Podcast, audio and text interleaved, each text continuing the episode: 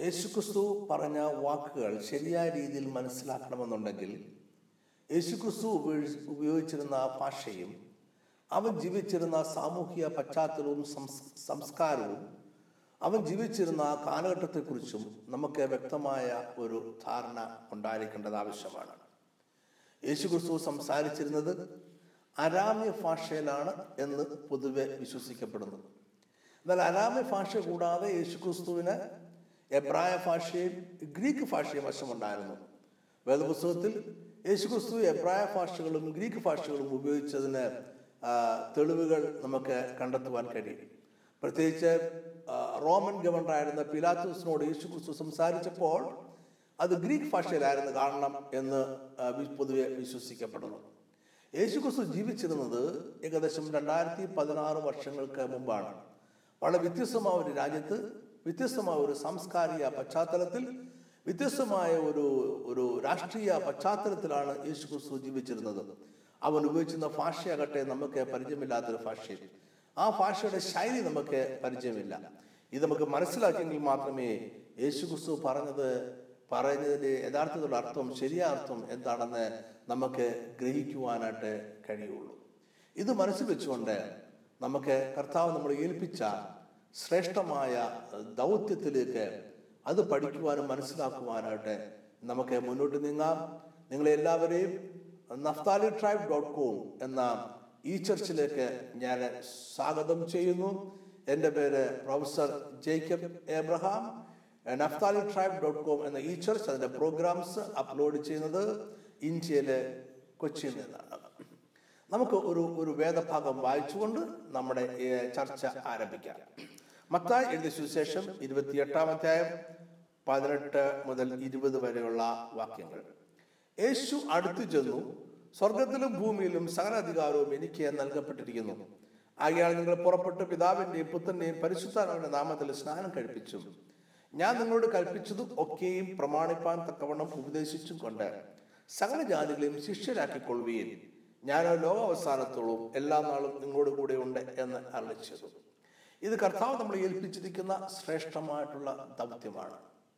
കർത്താവ് നമ്മളെ ഏൽപ്പിച്ചിരിക്കുന്ന ശ്രേഷ്ഠമായ ദൗത്യത്തിൽ ഏറ്റവും പ്രധാനപ്പെട്ട വാക്ക് നിങ്ങൾ ശ്രദ്ധിച്ചു കാണും. ശിഷ്യരാക്കിക്കൊള്ളുകയും ഈ വലിയൊരു ദൗത്യമാണ് കർത്താവ് നമ്മളെ ഏൽപ്പിച്ചിരിക്കുന്നത്. ശിഷ്യരാക്കണം. ആരെ ശിഷ്യരാക്കണം? ആരുടെ ശിഷ്യരാക്കണം? എന്താണ് യേശു ഉദ്ദേശിച്ചത്? യേശു യേശുവിനെ ശിഷ്യരാക്കണം എന്നാണോ ഉദ്ദേശിച്ചത്? അതോ നമ്മൾ നമ്മുടെ ശിഷ്യരാക്കണം എന്നാണോ ഉദ്ദേശിച്ചത്? ഇതൊരു പ്രധാനപ്പെട്ട ചോദ്യമാണ്. വളരെ ശ്രദ്ധയോടുകൂടി കേൾക്കുക വളരെ ശ്രദ്ധയോടെ പഠിക്കുക. ശിഷ്യരാക്കിക്കൊള്ളുവീൻ എന്നുള്ള യേശുവിന്റെ കൽപ്പന ശരിയായി നമുക്ക് മനസ്സിലാക്കുമെന്നുണ്ടെങ്കിൽ യഹൂദന്മാരുടെ ഇടയിൽ നിലവിൽ ഉണ്ടായിരുന്ന വിദ്യാഭ്യാസ സമ്പ്രദായത്തെക്കുറിച്ച് നമ്മൾ വ്യക്തമായിട്ട് മനസ്സിലാക്കണം. യഹൂദന്മാരുടെ ഇടയിൽ അവർ ഉപയോഗിച്ചിരുന്ന ഓറൽ തോറ അല്ലെങ്കിൽ വാക്കുകൾ കൊണ്ട് തലമുറ തലമുറയായി കൈമാറിക്കൊണ്ടിരുന്ന പ്രമാണങ്ങൾ ആ പ്രമാണങ്ങളെ വിളിച്ചിരുന്ന പേര് മിഷ്ണ എന്നാണ്. ദൈവം മോശയോട് സംസാരിച്ചപ്പോൾ ദൈവം മോശയോട് ആ, എഴുതി കൊടുത്തതും അല്ലെങ്കിൽ മോശ എഴുതി എടുത്തതുമായ പ്രമാണങ്ങളുണ്ട്. അത് കൂടാതെ തന്നെ മോശ എഴുതിയെടുക്കാതിരുന്ന അല്ലെങ്കിൽ ദൈവം എഴുതി കൊടുക്കാതിരുന്നതുമായിട്ടുള്ള കുറേയേറെ പ്രമാണങ്ങളും വ്യാഖ്യാനങ്ങളും ദൈവം മോശയോട് സംസാരിച്ചിരുന്നു എന്ന് യഹൂദന്മാർ വിശ്വസിക്കുന്നു. ഇവയെല്ലാം മോശ യോശുവെ പറഞ്ഞ് മനസ്സിലാക്കിച്ചിരുന്നു പഠിപ്പിച്ചിരുന്നു. യോശുവിൽ നിന്നും ഇത് തലമുറ തലമുറയായി കൈമാറി വന്നു. യേശുക്രിസ്തുവിന്റെ കാലഘട്ടത്തിന് കാലഘട്ടത്തിന് ശേഷമാണ് ഈ കൈമാറി വന്നിരുന്ന ഈ ഓറൽ തോറ അത് രേഖപ്പെടുത്തി വെക്കുന്നത് തന്നെ. അപ്പൊ യേശുവിന്റെ കാലഘട്ടത്തിൽ അത് ഓറൽ തോറയായിട്ട് മാത്രമേ നിലനിൽക്കുകയാണ്. അതിനെ വിളിക്കുന്ന പേരാണ് മിഷ്ണ ഈ മിഷ്ണയിൽ വിദ്യാഭ്യാസ സമ്പ്രദായത്തെക്കുറിച്ച് അല്ലെങ്കിൽ ഒരു യഹൂദ ബാലൻ അവന്റെ ജീവിതത്തിന്റെ പല ഘട്ടങ്ങളിലായിട്ട് എങ്ങനെയാണ് വിദ്യാഭ്യാസം ചെയ്യേണ്ടത് എന്നതിനെ കുറിച്ച് വ്യക്തമായിട്ട് പറയുന്ന ഒരു ഭാഗമുണ്ട്. ആ ഭാഗം ഞാൻ ഒന്ന് വായിച്ച് കേൾപ്പിക്കാം. അവന്റെ അഞ്ചാമത്തെ വയസ്സിൽ അവൻ വേദ പഠനം ആരംഭിക്കണം. അപ്പോൾ അവൻ അഞ്ചാമത്തെ വയസ്സിൽ വേദപഠനം ആരംഭിക്കുവാനുള്ള പ്രായവും പക്വതയും അവനെ ആകും. അവന്റെ പത്താമത്തെ വയസ്സിൽ അവൻ മിഷ്ണ അല്ലെങ്കിൽ ഇപ്പൊ നമ്മൾ പറഞ്ഞ ഓറൽ തോറ അല്ലെങ്കിൽ ലാബ് പ്രമാണങ്ങളുടെ ഒരു വ്യാഖ്യാനം അത് പഠിക്കുവാനായിട്ട് തുടങ്ങണം. പതിമൂന്നാമത്തെ വയസ്സിൽ അവൻ കൽപ്പനകളും പ്രമാണങ്ങളും ഫുൾഫിൽ ചെയ്തത് എങ്ങനെയാണോ തന്റെ ജീവിതത്തിൽ അത് പ്രാവർത്തികമാക്കുന്നത് എന്ന് അവൻ പഠിക്കുവാൻ തുടങ്ങണം. അവൻ പതിനഞ്ചാമത്തെ വയസ്സിൽ അവൻ താൽമുഡ് അല്ലെങ്കിൽ റിബിയാലിക് ഇന്റർപ്രിട്ടേഷൻ അല്ലെങ്കിൽ റിബിമാർ നൽകിയിട്ടുള്ള വ്യാഖ്യാനങ്ങളെ കുറിച്ച് പഠിക്കുവാനായിട്ട് തുടങ്ങണം. പതിനെട്ടാമത്തെ വയസ്സിൽ അവൻ വിവാഹം കഴിക്കുവാനുള്ള പക്വതയിൽ എത്തുന്നു എന്നാണ് യഹൂദന്മാർ വിശ്വസിക്കുന്നത്. ഇരുപതാമത്തെ വയസ്സിൽ അവൻ എന്ത് ജോലിയാണ് ചെയ്ത് ജീവിക്കുവാൻ പോകുന്നത് അത് അവൻ കണ്ടുപിടിക്കുകയും മനസ്സിലാക്കുകയും അതിനുള്ള പരിശീലനം ആരംഭിക്കുകയും ചെയ്യണം. മുപ്പതാമത്തെ വയസ്സിൽ അവന് ഒരു റബിയുടെ കീഴിൽ കീഴിൽ ഒരു ശിഷ്യനായി തന്റെ ഭാവി ജീവിതം ക്രമീകരിക്കുവാൻ ആഗ്രഹിക്കുന്നുണ്ടെങ്കിൽ മുപ്പതാമത്തെ വയസ്സിൽ അവന് ഒരു റബിയായി തന്റെ ഔദ്യോഗികമായ ജീവിതം ആരംഭിക്കുവാനായിട്ട് അവന് ശ്രമിക്കണം. ഇതാണ് മിഷ്നെ പറഞ്ഞിരിക്കുന്ന വിദ്യാഭ്യാസത്തിന്റെ സമ്പ്രദായം. യേശുവിനെ കുറിച്ച് നമ്മൾ മനസ്സിലാക്കേണ്ട ഒരു പ്രധാനപ്പെട്ട കാര്യം യേശു ഒരു യഹൂദൻ ആയിരുന്നു എന്നതാണ്. പലപ്പോഴും നമ്മൾ യേശു ഒരു മലയാളിയായിരുന്നു യേശു മലയാളത്തിലാണ് സംസാരിച്ചത് എന്ന രീതിയിലാണ് നമ്മൾ വേദോത്സവം പഠിക്കുകയും വ്യാഖ്യാനിക്കുകയും പ്രസംഗിക്കുകയും ചെയ്യുന്നത്. എന്നാൽ യേശു അരാമി ഭാഷയിലാണ് സംസാരിച്ചിരുന്നത്. അരാമി ഭാഷ ഗലീലയിൽ അന്ന് പോപ്പുലർ ആയിരുന്ന ഒരു ഭാഷയാണ് അരാമിയ ഭാഷ. യേശു ഒരു യഹൂദനായിരുന്നു എന്ന് മാത്രമല്ല യേശു ഒരു യഹൂദ റബി ആയിരുന്നു എന്ന് കൂടെ മനസ്സിലാക്കണം. ഈ റബിമാരുടെ രണ്ട് വിഭാഗം റബിമാരുണ്ട്. ന്യായപ്രമാണങ്ങളെ വ്യാഖ്യാനിക്കുവാൻ അധികാരമുള്ള ഒരു റബിയായിരുന്നു യേശു. അപ്പൊ യേശു ഒരു യഹൂദനും ന്യായപ്രമാണങ്ങളെ വ്യാഖ്യാനിക്കുവാൻ അധികാരമുണ്ടായിരുന്ന ഒരു റബിയുമായിരുന്നു എന്നത് നമ്മുടെ മനസ്സിലാക്കണം. റബി എന്ന വാക്ക് എബ്രായ ഭാഷയിൽ അറബി എന്നാണ് അതിന്റെ പ്രൊണൗൺസിയേഷൻ അതിന്റെ അർത്ഥം മാസ്റ്റർ എന്നാണ് ഗുരു എന്നാണ് അതിന്റെ അർത്ഥം. അന്ന് ഇതൊരു ടൈറ്റിലായി പേരിന് മുമ്പിൽ ചേർക്കപ്പെടുന്ന ഒരു ഒരു ടൈറ്റിലായിട്ട് അത് ഉപയോഗിച്ചിരുന്നില്ല. ശിഷ്യനിൽ നിന്നും വ്യത്യസ്തനായി ഒരു വ്യക്തിയെ കാണുവാനായിട്ട് മാസ്റ്റർ ഗുരു റബി എന്ന് വിളിച്ചിരുന്നു എന്ന് മാത്രം. ഒരു ശിഷ്യനാകുക എന്ന് പറയുന്നത് വളരെ പ്രയാസപ്പെട്ട ഒരു കാര്യമായിരുന്നു അന്നത്തെ കാലഘട്ടത്തെ സംബന്ധിച്ചോളം. ശിഷ്യരെ അന്ന് വിളിച്ചിരുന്നത് ടാൽമിഡ് എന്നാണ്. അതിന്റെ ബഹുവചനം ടാൽമിഡിം എന്നായിരുന്നു. ടാൽമിഡ് എന്ന് പറഞ്ഞാൽ ഏകവചനവും ടാൽമിഡിൻ ബഹുവചനവുമാണ്. ടാൽമിഡ് എന്ന് പറഞ്ഞാൽ ഒരു ശിഷ്യൻ എന്നർത്ഥം. ഒരു ഒരു ശിഷ്യൻ അന്നത്തെ ഒരു റബിയുടെ ഒരു ശിഷ്യൻ എന്ന് പറഞ്ഞാൽ ഇന്നത്തെ ഒരു വിദ്യാർത്ഥിയിൽ നിന്നും ഒരു സ്കൂൾ വിദ്യാർത്ഥി നിന്നും വളരെയധികം വ്യത്യസ്തനാണ്. അന്നത്തെ ഒരു ശിഷ്യൻ അന്നത്തെ റബിയുടെ ഒരു ശിഷ്യനും ഗുരുവിനെ പോലെ ആകുവാൻ ശ്രമിക്കുന്ന ആളാണ്. ഗുരുവിനെ പോലെ ആകണം എന്ന് ആഗ്രഹിക്കുന്ന ആളാണ്. ഗുരുവിനെ പോലെ ആകുവാൻ വേണ്ടിയാണ് ഗുരുവിന്റെ പിന്നാലെ ഒരു ശിഷ്യനായി അദ്ദേഹം ചേരുന്നത് തന്നെ.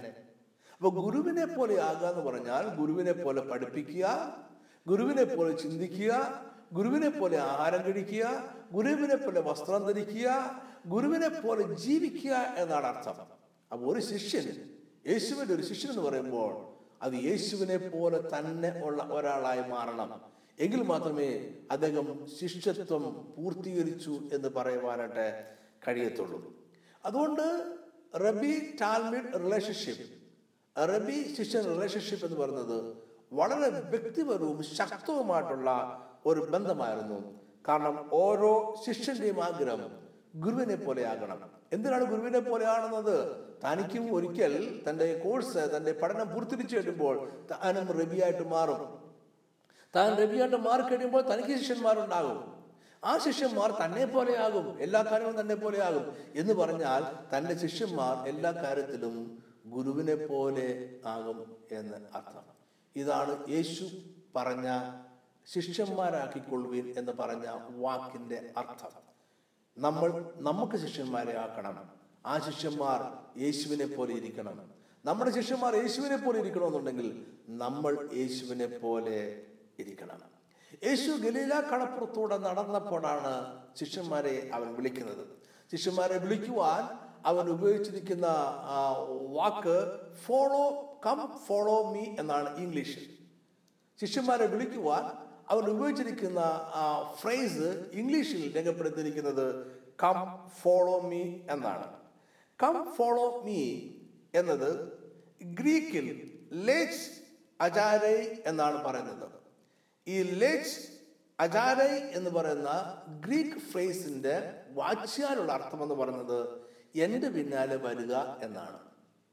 പക്ഷെ ഈ ഗ്രീക്ക് പദത്തിന്റെ അവിടെ ഉപയോഗിക്കുമ്പോൾ യേശു ഉപയോഗിക്കുമ്പോൾ ആ ഗ്രീക്ക് പദത്തിനുള്ള അർത്ഥം എന്ന് പറയുന്നത് എന്റെ ശിഷ്യനാകുവാൻ എന്റെ പിന്നാലെ വരിക എന്നാണ്. വെറുതെ എന്റെ പിന്നാലെ വരിക എന്നുള്ളതല്ല എന്റെ ശിഷ്യനാകാൻ പറഞ്ഞത് അപ്പോൾ ഒരു ഗുരുവിന്റെ ശിഷ്യനാകുക എന്ന് പറയുന്നത് വളരെ വേദനാജനകമായ ചില തീരുമാനങ്ങൾ എടുക്കേണ്ടതാണ് ഈ ശിഷ്യൻ.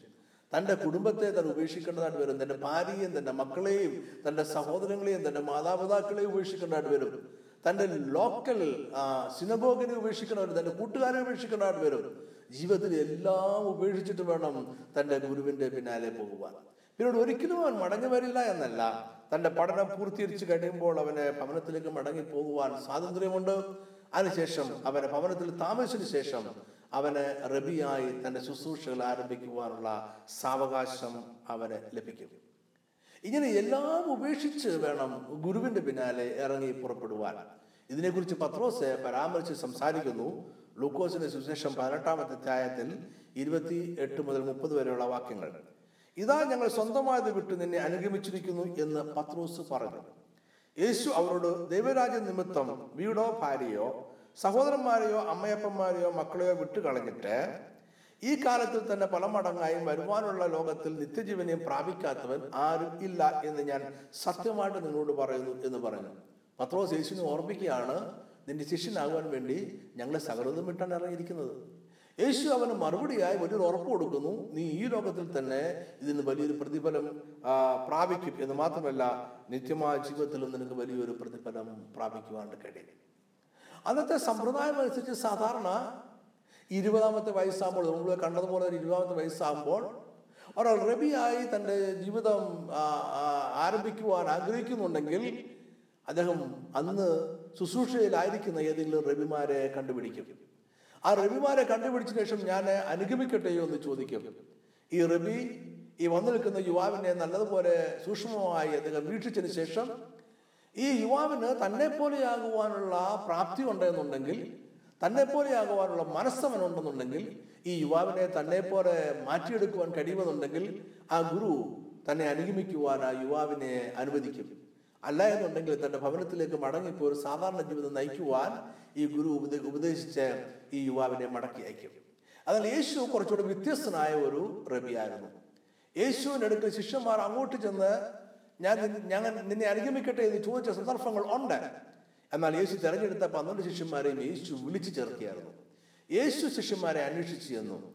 അവരെ കണ്ടെത്തി അവരെ വിളിച്ച് ചേർക്കുകയായിരുന്നു. എന്നെ അനുഗമിക്കുക എന്ന് പറഞ്ഞ് അവരെ വിളിച്ചു ചേർത്തു. എന്തിനാണ് യേശു അവരെ വിളിച്ചു ചേർത്തത്? യേശുവിന്റെ കൂടെ എപ്പോഴും ഇരിക്കുവാൻ വേണ്ടിയാണ് യേശു അവരെ വിളിച്ചു ചേർത്തത്. യേശുവിന്റെ കൂടെ എപ്പോഴും യാത്ര ചെയ്യുവാൻ യേശുവിന്റെ പിന്നാലെ യാത്ര ചെയ്യുവാൻ യേശുവിനെ അനുഗമിക്കുവാൻ അതിനുവേണ്ടിയാണ് അവരെ വിളിച്ച് ചേർത്തത്. യേശുവിന്റെ പഠിപ്പിക്കലനുസരിച്ച് ജീവിക്കുവാൻ വേണ്ടിയാണ് യേശു അവരെ വിളിച്ച് ചേർത്തത്. യേശുവിന്റെ എല്ലാ ആക്ഷൻസും എല്ലാ പ്രവൃത്തികളും അതിനെ ഇമിറ്റേറ്റ് ചെയ്യുവാൻ അതിനെ അനുകരിക്കുവാൻ അതുപോലെ ചെയ്യുവാനാണ് യേശു അവരെ വിളിച്ചു ചേർത്തത്. എല്ലാറ്റിനും ഉപരിയായി യേശുവിൽ നിന്ന് പഠിക്കുക എന്നതിന് മുൻഗണന കൊടുക്കുകയും ബാക്കി എല്ലാത്തിനെയും രണ്ടാമതായി കാണുകയും ചെയ്യുക എന്ന ഒരു ഒരു ഒരു തീരുമാനത്തിലൂടെ വേണം അവർ വരുവാൻ എന്നും യേശു ആഗ്രഹിച്ചിരുന്നു. ഗുരുവിനെ പോലെയാകുന്നത് ശിഷ്യന് മതി എന്ന് യേശു പറയുന്നത് ഈ ഒരർത്ഥത്തിലാണ്. അതൊരു ലിമിറ്റേഷൻ പറയുകയല്ല ചെയ്യുന്നത്. പിന്നെയോ ഗുരുവിനെ പോലെ ശിഷ്യൻ ആകണം എന്ന് യേശു ഉപദേശിക്കുകയാണ് ചെയ്യുന്നത്. യേശുവിന്റെ പിന്നാലെ ശിഷ്യന്മാർ അല്ലെങ്കിൽ ഗുരുവിന്റെ പിന്നാലെ റബിയുടെ പിന്നാലെ തന്നെ ശിഷ്യന്മാർ യാത്ര ചെയ്യണം. ഗുരു എവിടേക്കാണ് പോകുന്നത് മുൻകൂട്ടി പറയില്ല. പ്രയാസവും ബുദ്ധിമുട്ടും കഷ്ടപ്പാടുമുള്ള അനേക യാത്രകൾ ഗുരു നടത്തി നടത്തിയെന്നിരിക്കാം. എങ്ങോട്ടാണ് ഗുരു പോകുന്നതെന്ന് അറിയാതെ ഗുരു തങ്ങളെ നല്ല വഴിക്ക് നടത്തുമെന്നുള്ള വിശ്വാസത്തോടു കൂടി ഗുരുവിന്റെ പിന്നാലെ റബിയുടെ പിന്നാലെ ശിഷ്യന്മാരെ യാത്ര ചെയ്യണം. ഇങ്ങനെ യാത്ര ചെയ്ത് ഗുരുവിൽ നിന്ന് കേൾക്കുകയും പഠിക്കുകയും കാണുകയും പഠിക്കുകയും ഗുരുവിന്റെ ജീവിത ശൈലി കാണുകയും പഠിക്കുകയും അതെല്ലാം തങ്ങളുടെ ജീവിതത്തിൽ പ്രാവർത്തികമാക്കുകയും ചെയ്ത് അവർക്ക് കമ്മീഷൻ ചെയ്യാൻ കഴിയും. അവർക്ക് പറഞ്ഞയക്കുവാൻ കഴിയുമെന്ന് യേശു എന്ന് ഗുരുവിന് ബോധ്യം വന്നു കഴിയുമ്പോൾ അവർക്കൊരു ഇന്റേൺഷിപ്പ് കൊടുക്കും ഒരു പരിശീലനം കൊടുക്കും. അതൊരു സാധാരണ കാര്യമാണ്. ഗുരു അവരെ പറഞ്ഞയക്കും. അടുത്ത ഗ്രാമങ്ങളിലേക്ക് പറഞ്ഞയക്കും. യേശു ശിഷ്യന്മാരെ അങ്ങനെ അടുത്ത ഗ്രാമങ്ങളിലേക്ക് പറഞ്ഞയച്ചു. നമുക്ക് വായിക്കാം ലൂക്കോസിന്റെ സുവിശേഷം ഒമ്പതാം അധ്യായം ഒന്നും രണ്ടും വാക്യം. അവൻ പന്തിരുവരെ അടുക്കൽ വിളിച്ചു. സകല ഭൂതങ്ങളുടെ മേലും വ്യാധികളെ സൗഖ്യമാക്കുവാനും അവർക്ക് ശക്തിയും അധികാരവും കൊടുത്തു. ദൈവരാജ്യം പ്രസംഗിപ്പാനും രോഗികൾക്ക് സൗഖ്യം വരുത്തുവാനും അവരെ അയച്ചു പറഞ്ഞത്. അപ്പം യേശു അയക്കുകയാണ് അവരെ. ഗ്രാമങ്ങളിലേക്ക് അയക്കുകയാണ്. ഇതൊരു ഇന്റേൺഷിപ്പാണ് ഒരു പരിശീലനം. ഇതിന് വേറൊരു ഉദ്ദേശം കൂടിയുണ്ട്. ലൂക്കോസിന് ശേഷം പത്താം അധ്യായം ഒന്ന് രണ്ട് വാക്യം കൂടെ വായിക്കാം. അനന്തരം കർത്താവ് വേറെ എഴുപത് പേരെ നിയമിച്ചു. താൻ ചെല്ലുവാനുള്ള ഓരോ പട്ടണത്തിലേക്കും സ്ഥലത്തിലേക്കും അവരെ തനിക്ക് മുമ്പായി ഈരണ്ടായി അയച്ചു. അവരോട് പറഞ്ഞത് അപ്പൊ യേശു ഇങ്ങനെ അയക്കുകയാണ് ശിഷ്യന്മാരെ അവർക്ക് അധികാരം കൊടുത്താണ് അയക്കുന്നത്. അവരെ ശക്തീകരിച്ചാണ് അയക്കുന്നത്. ഇതിന്റെ ഒരു പ്രധാനപ്പെട്ട ലക്ഷ്യം എന്ന് പറയുന്നത് ഈ ശിഷ്യന്മാർ യേശുവിനോട് കൂടി ആയിരുന്നു വളരെ ആളുകൊണ്ട് കേൾക്കുകയും കാണുകയും പഠിച്ച് പഠിക്കുകയും ചെയ്തു. ഈ പഠിച്ച് അവർ കേട്ട് കണ്ട് പഠിച്ച് അവർ ഗുരുവിനെ പോലെ ആയിരിക്കുന്നു എന്നൊരു ബോധ്യം അവർക്കുണ്ടാകണം. ഗുരു അവരെ ശക്തീകരിച്ചിരിക്കുന്നു. ഗുരു അവരെ ശാക്തീകരിച്ചിരിക്കുന്നു. അവരിപ്പോൾ ശക്തരാണ്. അവരിപ്പോൾ ഗുരുവിനെ പോലെ ആയിരിക്കുന്നു എന്നൊരു ബോധ്യം അവർക്ക് ഉണ്ടാകണം. അവിടെ ശിഷ്യന്മാർ അവരെ പരിശീലന കാലഘട്ടത്തിൽ അവരെ ഗ്രാമങ്ങളിലേക്ക് പോയി. യേശു പറഞ്ഞതുപോലെയുള്ള കാര്യങ്ങൾ പഠിപ്പിച്ചു. യേശു ചെയ്തതുപോലെയുള്ള കാര്യങ്ങൾ ചെയ്യുവാൻ ശ്രമിച്ചു. അതിലൊക്കെ വിജയിച്ചു കഴിയുമ്പോൾ ശിഷ്യന്മാർ വളരെയധികം സന്തോഷവന്മാരാകും കാരണം അവരെ ഗുരുവിനെ പോലെ ആയിരിക്കുന്നു. അതാണ് നമ്മൾ ലൂക്കോസിന് ശേഷം പത്താമത്തെ പതിനേഴാമത്തെ വാക്യത്തിൽ വായിക്കുന്നത്. ആ എഴുപത് പേർ സന്തോഷത്തോടെ മടങ്ങി വന്നു. കർത്താവേ നിന്റെ നാമത്തിൽ ഭൂതങ്ങളും ഞങ്ങൾക്ക് കീഴടങ്ങുന്നു എന്ന് പറഞ്ഞു. അവർ സന്തോഷവാന്മാരാണ് കാരണം അവർ ഗുരുവിനെ പോലെ ആയിരിക്കുന്നു. അവരുടെ പഠിത്തത്തിന്റെ ലക്ഷ്യം അവരെ കണ്ടിരിക്കുന്നു. ഈ ഇതിൽ ഈ ശിഷ്യന്മാർ ഇങ്ങനെ പക്വതയിലെത്തുന്നതിൽ ഗുരുവും വളരെയധികം സന്തോഷവാനാണ്. അതിന്റെ ഗുരുവിന്റെ ലക്ഷ്യം തന്നെ ശിഷ്യന്മാരെ തന്നെ പോലെ ആക്കി എടുക്കുക എന്നുള്ളതാണ്. കാരണം തന്റെ കാലം കഴിയുമ്പോൾ ഇവർ ഗുരുക്കന്മാരായി മാറണം. ഇവർ ഗുരുക്കന്മാരായി മാറുമ്പോൾ ഇവർ ശിഷ്യന്മാരെ ശിഷ്യന്മാരെ അവർ സൃഷ്ടിക്കും. ആ ശിഷ്യന്മാർ ഗുരുവിനെ പോലെ ഇരിക്കണം. ഇവരെ പോലെ മാത്രമല്ല ഇരിക്കേണ്ടത്. ഇവരെ പോലെ ഇരിക്കുമ്പോൾ അവർ ഗുരുവിനെ പോലെ ഇരിക്കുന്നവരായി മാറും. അതുകൊണ്ട് ഗുരുവും സന്തോഷവാനാണ്. ലൂക്കോസിന് ശേഷം പത്താം അധ്യായം ഇരുപത്തി ഒന്നാമത്തെ വാക്യം. ആ നാഴികയിൽ അവൻ പരിശുദ്ധാത്മാവിൽ ആനന്ദിച്ചു പറഞ്ഞത് പിതാവിന് സ്വർഗത്തിലും ഭൂമിയിലും ഭൂമിക്കും കർത്താവായുള്ളവയെ നീ ഇവ ജ്ഞാനികൾക്കും വിവേകികൾക്കും മറിച്ച് ശിശുക്കൾക്ക് വെളിപ്പെടുത്തിയത് കൊണ്ട് ഞാൻ നിന്നെ വാഴ്ത്തുന്നു. അതേ പിതാവേ ഇങ്ങനെ നിനക്ക് പ്രസാദം തോന്നിയല്ലോ. ഇതിന്റെ ഒരു നല്ല ഉദാഹരണം നമുക്ക് പത്രോസിന്റെ ഒരു അനുഭവത്തിൽ നിന്ന് കാണുവാൻ കഴിയും. ശിഷ്യന്മാർ ഒരു ദിവസം അവർ പടവിൽ കയറി യാത്രയായി.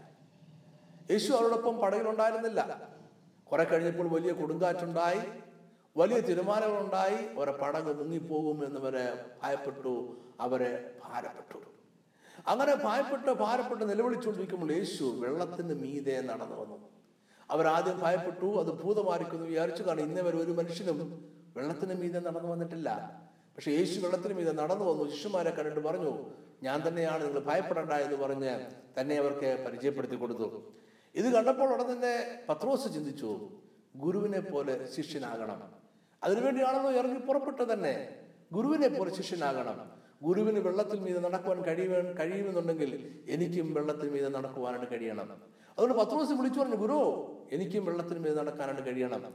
എന്റെ ഗുരു ചെയ്യുന്നത് എനിക്ക് ചെയ്യാൻ കഴിഞ്ഞിരിക്കണം. ഗുരു പഠിപ്പിക്കുന്നത് ഞാൻ പഠിപ്പിക്കണമെന്ന് മാത്രമല്ല എന്റെ ഗുരുവിന്റെ ലൈഫ് സ്റ്റൈൽ ജീവിത രീതി എന്റെ ഗുരു ചെയ്യുന്ന എല്ലാം എനിക്കും ചെയ്യാൻ കഴിഞ്ഞിരിക്കണം. യേശുവിന് അനുവാദം കൊടുത്തു. യേശു ശക്തി കൊടുത്തു. യേശുവിന് ബലം കൊടുത്തു. യേശു അവനോട് പറഞ്ഞു നീ ഇറങ്ങി വരിക വെള്ളത്തിന്റെ മീത് നടക്കുക. പത്രോസ് വെള്ളത്തിന്റെ മീത് നടന്ന് യേശുവിന്റെ അടുക്കലോളം ചെന്നു. എന്നാൽ പെട്ടെന്ന് പത്രോസ് ചുറ്റുപാടും നോക്കി. കൊടുങ്കാറ്റിനെ കണ്ടു തിരുമാലിനെ കണ്ടു പത്രോസ് സംശയിച്ചു ഭയപ്പെട്ടു. പത്രോസ് വെള്ളത്തിൽ മുങ്ങുവാൻ തുടങ്ങി. യേശു അവനെ അവനെ കര പിടിച്ച് അവനെ രക്ഷിച്ചു. യേശു അവനെ ശാസിച്ചു. അല്പവിശ്വാസിയെ നീ എന്തിന് സംശയിച്ചു? എന്ന് യേശു ചോദിച്ചു. എന്താണ് പത്രോസ് സംശയിച്ചത്? പത്രോസ് സംശയിച്ചത് ഗുരു അവനെ ശാക്തീകരിച്ചിരിക്കുന്നു. അവനിപ്പോൾ ശക്തനാണ് എന്നതിൽ പത്രോസ് സംശയിച്ചു. അവൻ ഗുരുവിന്റെ ശിഷ്യനാണ്. ഗുരു പറഞ്ഞത് കേട്ട് പഠിച്ചു.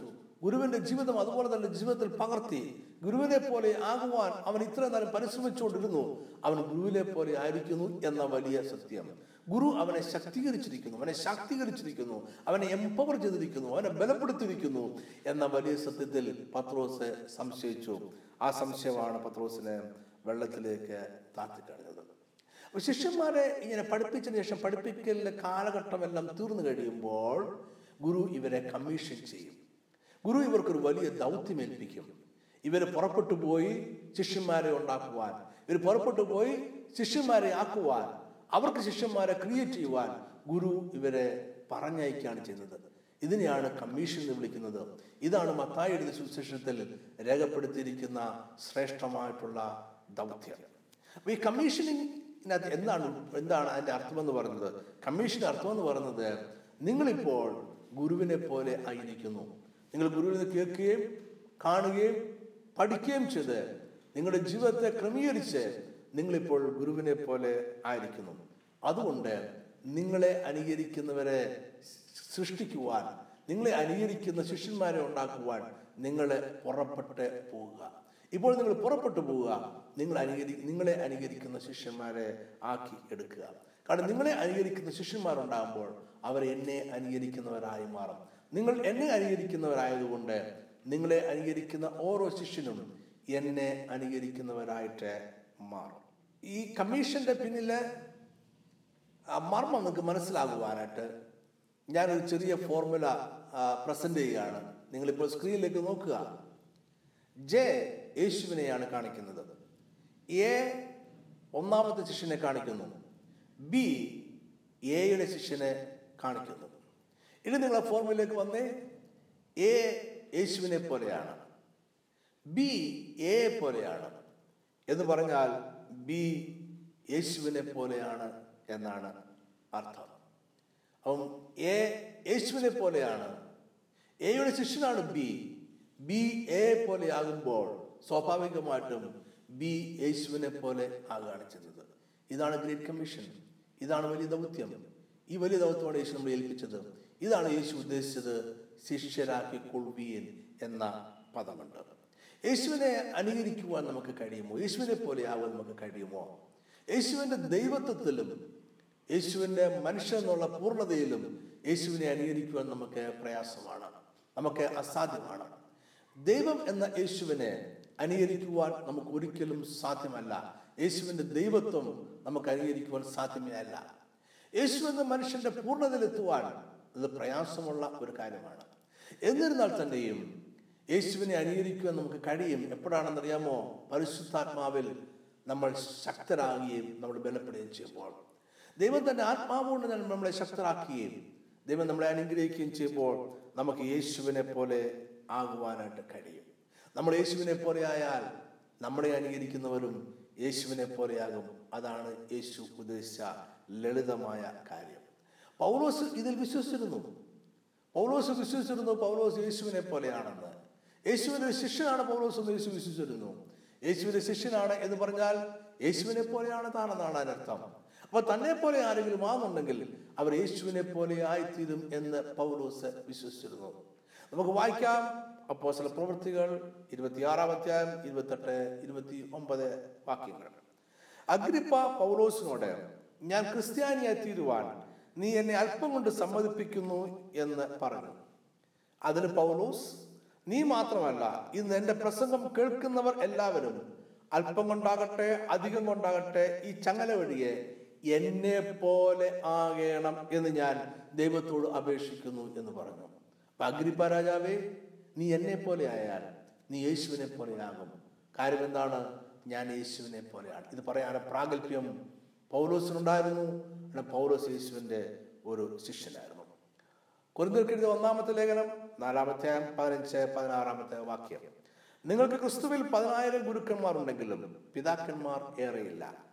ക്രിസ്തുവേശുവിൽ ഞാനല്ലോ നിങ്ങളെ സുവിശേഷത്താൽ ചലിപ്പിച്ചത് ആകയാൽ എന്റെ അനുകാരികൾ ആകുകയും എന്ന് ഞാൻ നിങ്ങളെ പ്രബോധിപ്പിക്കുന്നു. പൗലോസ് പറയാണ് എന്റെ അനുകാരികൾ ആകുകയും ഞാൻ ചോദിക്കട്ടെ കേട്ടുകൊണ്ടിരിക്കുന്ന പ്രിയപ്പെട്ട സഹോദര സഹോദരി ഞാൻ ചോദിക്കട്ടെ നിങ്ങൾക്ക് ഇത് പറയാൻ കഴിയുമോ? എന്റെ അനുകാരികൾ ആകുകയും എന്നെ നിങ്ങൾ അനുകരിച്ചാൽ നിങ്ങൾ യേശുവിനെ അനുകരിക്കുന്നവരാകുമെന്ന് പറയാൻ കഴിയുമോ? അങ്ങനെ പറയാൻ നിങ്ങൾ കഴിയുമെന്നുണ്ടെങ്കിൽ നിങ്ങൾ യേശുവിന്റെ ശിഷ്യനാണ്. അങ്ങനെ പറയാൻ നിങ്ങൾക്ക് കഴിയുന്നില്ല എന്നുണ്ടെങ്കിൽ നിങ്ങൾ യേശുവിന്റെ ശിഷ്യനായിട്ടില്ല. ഇനി വളരെയധികം ദൂരം നിങ്ങളെ മുന്നോട്ട് പോകുവാനുണ്ട്. കൊരിന്തിർക്കെഴുതി ഒന്നാമത്തെ ലേഖനം പതിനൊന്നാമത്തെ ഒന്നാമത്തെ വാക്യത്തിൽ പൗലോസ് വീണ്ടും പറയുകയാണ് ഞാൻ ക്രിസ്തുവിന്റെ അനുകാരി ആയിരിക്കുന്നത് പോലെ നിങ്ങളും എന്റെ അനുകാരികൾ ആകുകയും നമ്മൾ ഈ പറയുന്ന മുഴുവൻ കാര്യങ്ങളും ഈ പ്രസംഗം മുഴുവൻ ഈ വാക്യത്തിൽ പൗലോസ് ഉള്ളടക്കം ചെയ്തിരിക്കുകയാണ്. ഞാൻ ക്രിസ്തുവിന്റെ അനുകാരി ആയിരിക്കുന്നത് പോലെ നിങ്ങളും എന്റെ അനുകാരികൾ ആയിരിക്കുകയും തെസ്ലോനിക്കർക്ക് എഴുതിയ ഒന്നാമത്തെ ലേഖനം ഒന്നാമത്തെ ആറ് ഏഴ് വാക്യങ്ങൾ. ബഹു കഷ്ടം സഹിക്കേണ്ടി വന്നിട്ടും നിങ്ങൾ പരിശുദ്ധാത്മാവിന്റെ സന്തോഷത്തോടെ വചനം കൈക്കൊണ്ട് ഞങ്ങൾക്കും കർത്താവിനും അനുകാരികൾ ആയിത്തീർന്നു. ഞങ്ങൾക്കും കർത്താവിനും അനുകാരികളായി തീർന്നു ഇത് രണ്ടല്ല ഒന്ന് തന്നെയാണ് എന്ന് പൗലൂസ് പറയണം. ആ പ്രാഗൽഭ്യം പൗലൂസിന് ഉണ്ട്. വീണ്ടും തെസ്ലോനിക്കെഴുതിയ ഒന്നാമത്തെ ലേഖനം രണ്ടാമത്തെ പതിനാലാമത്തെ വാക്യം. അവിടെ ഒരു സഭയെ കുറിച്ചാണ് പറയുന്നത്. യേശുവിനെ അനുകരിക്കുന്ന ഒരു സഭ നമുക്ക് അനുകരിക്കാൻ കഴിയുന്ന ഒരു സഭ. സഹോദരന്മാരെ യഹൂദയിൽ ക്രിസ്തുവേശുവിനുള്ള ദൈവസഭകൾക്ക് നിങ്ങൾ അനുകാരികളായി തീർന്നു. ആ വാക്കിന്റെ അർത്ഥം യഹൂദരുള്ള ദൈവസഭകൾ ക്രിസ്തുവിന്റെ അനുകാരികൾ ആയി തീർന്നിരിക്കുകയാണ്. അതുകൊണ്ട് അവരെ നിങ്ങൾക്കും അനുകരിക്കാം എന്നാണ് പൗലോസ് പറയുന്ന ആ വാചകത്തിന്റെ അർത്ഥം. തിമത്യോസിന് എഴുതിയ ഒന്നാമത്തെ ലേഖനം നാലാമത്തെ അധ്യായം പന്ത്രണ്ടാമത്തെ വാക്യം. ആരും നിന്റെ യൗവനം തുച്ഛീകരിക്കരുത്. വാക്കിലും നടപ്പിലും സ്നേഹത്തിലും വിശ്വാസത്തിലും നിർമ്മലയിലും വിശ്വാസികൾക്ക് മാതൃകയായിരിക്കുക. നമ്മളിൽ എത്ര പേർക്ക് പറയാൻ കഴിയും പ്രാഗൽഭ്യത്തോടെ? ഞാൻ വിശ്വാസികൾക്ക് മാതൃകയാണ് എന്ന് പറയാൻ കഴിയും. വീണ്ടും എബ്രായ ലേഖനം പതിമൂന്നാമത്തെ ഏഴാമത്തെ വാക്യത്തിൽ നിങ്ങളോട് ദൈവവചനം പ്രസംഗിച്ചു നിങ്ങളെ നടത്തി വരെ ഓർത്തോൾവീർ അവിടെ ജീവാവസാനം ഓർത്തു അവരുടെ വിശ്വാസം അനുകരിപ്പീൻ. ഇതാണ് ശിഷ്യത്വം എന്ന് പറയുന്നത്. ഇതാണ് ശിഷ്യരാക്കിക്കൊള്ളുവീൻ എന്ന് യേശു പറഞ്ഞതിന്റെ അർത്ഥം എന്ന് പറയുന്നത്. നമുക്ക് നമ്മൾ യേശുവിന്റെ ശിഷ്യരാണ് എന്നുണ്ടെങ്കിൽ നമ്മുടെ ശിഷ്യർ യേശുവിനെ പോലെ ഇരിക്കും. നമ്മൾ യേശുവിന്റെ ശിഷ്യരാണെങ്കിൽ നമ്മൾ യേശുവിനെ പോലെ ഇരിക്കും. നമ്മുടെ ശിഷ്യർ യേശുവിനെ പോലെ ഇരിക്കും. ഈ സന്ദേശം നിങ്ങൾക്ക് അനുഗ്രഹമായിരുന്നു എന്ന് ഞാൻ വിശ്വസിക്കുന്നു. നിങ്ങൾക്ക് ഇത് അനുഗ്രഹമായിരുന്നുവെങ്കിൽ ദയവായി നിങ്ങളുടെ സ്നേഹിതരോട് പറയുക നമ്മുടെ വെബ്സൈറ്റിനെ കുറിച്ച് പറയുക നഫ്താലി ട്രൈബ് ഡോട്ട് കോം. എല്ലാ ഞായറാഴ്ചയും ഒരു പുതിയ മെസ്സേജ് നമ്മുടെ വെബ്സൈറ്റിൽ അവൈലബിൾ ആണ്. മാത്രമല്ല കൂടുതൽ വീഡിയോകൾ കാണുവാനും നമ്മുടെ വെബ്സൈറ്റ് തന്നെ സന്ദർശിക്കുക. നമ്മളൊരു പുതിയ പ്രോഗ്രാം തുടങ്ങിയിട്ടുണ്ട്. പോഡ്കാസ്റ്റ് എന്ന് പറയുന്നൊരു പ്രോഗ്രാം നമ്മൾ തുടങ്ങിയിട്ടുണ്ട്. ആ പോഡ്കാസ്റ്റ് സബ്സ്ക്രൈബ് ചെയ്യാൻ ആഗ്രഹിക്കുന്നവർ ഓഡിയോ മെസ്സേജ് ആണ് പോഡ്കാസ്റ്റിൽ ലഭ്യമായിരിക്കുന്നത്. ഓഡിയോ മെസ്സേജ് നിങ്ങളുടെ മൊബൈലിൽ ഡൗൺലോഡ് ചെയ്യാം. നിങ്ങളുടെ ഐപാഡിൽ ഡൗൺലോഡ് ചെയ്യാം.